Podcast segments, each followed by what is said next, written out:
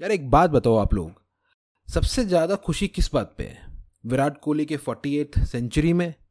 या जडेजा की bowling performances में इस वर्ल्ड कप की? या फिर के राहुल जो अनबीटन चल रहे हैं इस वर्ल्ड कप में, उनको कोई आउट ही नहीं कर पाया? या फिर कल के मैच में कुलदीप यादव की फील्डिंग परफॉर्मेंसेस जो उनके बॉलिंग को कॉम्प्लीमेंट कर रही है, सबसे ज़्यादा खुशी किस बात पे है?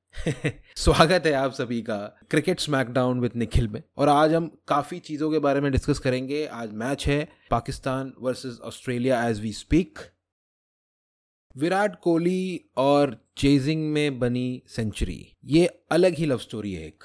काफ़ी शानदार इनिंग्स थी। मतलब एंड में वो सेवेंटी नॉट आउट थे और इंडिया को थर्टी टू रन चाहिए थे।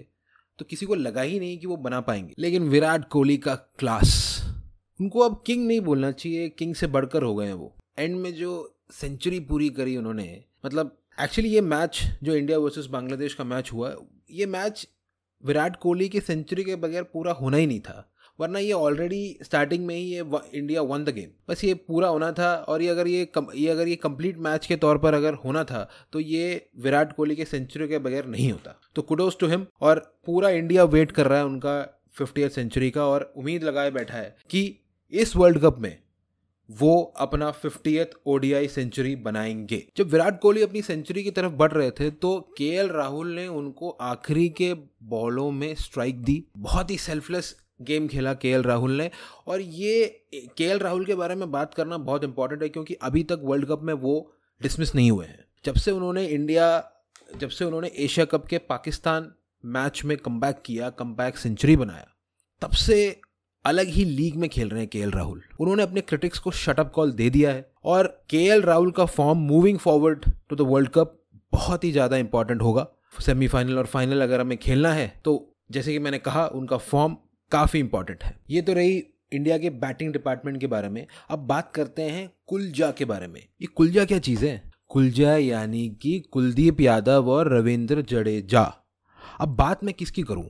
कुलदीप यादव की बढ़िया फील्डिंग की या जडेजा की बॉलिंग की? या फिर कुलदीप यादव की बॉलिंग की और जडेजा की फील्डिंग की? क्योंकि ये दोनों फील्डिंग और बॉलिंग के डिपार्टमेंट्स में छाए हुए हैं आज।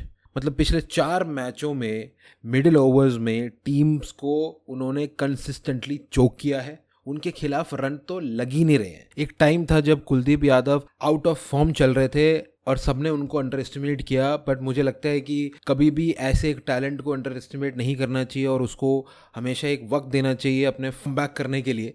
तो और उन्होंने सबको गलत ही प्रूव किया है और इस इस इस वर्ल्ड कप में काफ़ी इंडियन प्लेयर्स हैं जिन्होंने अपने क्रिटिक्स को गलत प्रूफ किया है और ज़बरदस्त कम किया है। कम की बात करेंगे और पाकिस्तान का नाम नहीं लेंगे तो कैसा चलेगा? आज पाकिस्तान का मैच ऑस्ट्रेलिया के साथ है और बहुत ही क्रूशल है।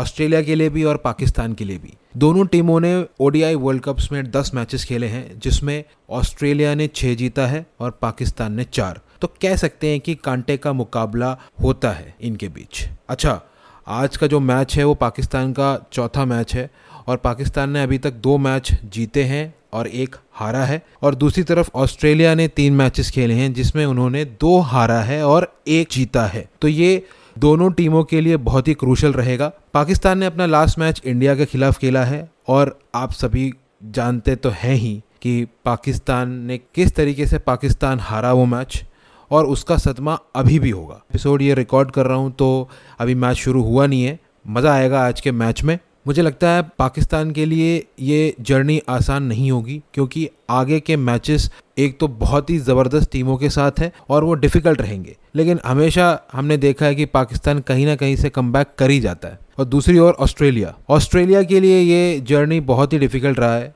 दो मैचेस वो हारे हैं अपने तीन, जो टोटल तीन मैचेस खेले हैं, उसमें दो हारे हैं वो। तो ये उनके लिए मस्ट विन गेम रहेगा और आगे आने वाले मैचेस भी मस्ट विन ही रहेंगे उनके लिए। तो मज़ा आएगा आज ये मैच देखने में। मैच के बाद भी बात करेंगे। तब तक के लिए दोस्तों, धन्यवाद। मैं हूँ निखिल। मिलते हैं अगले एपिसोड में।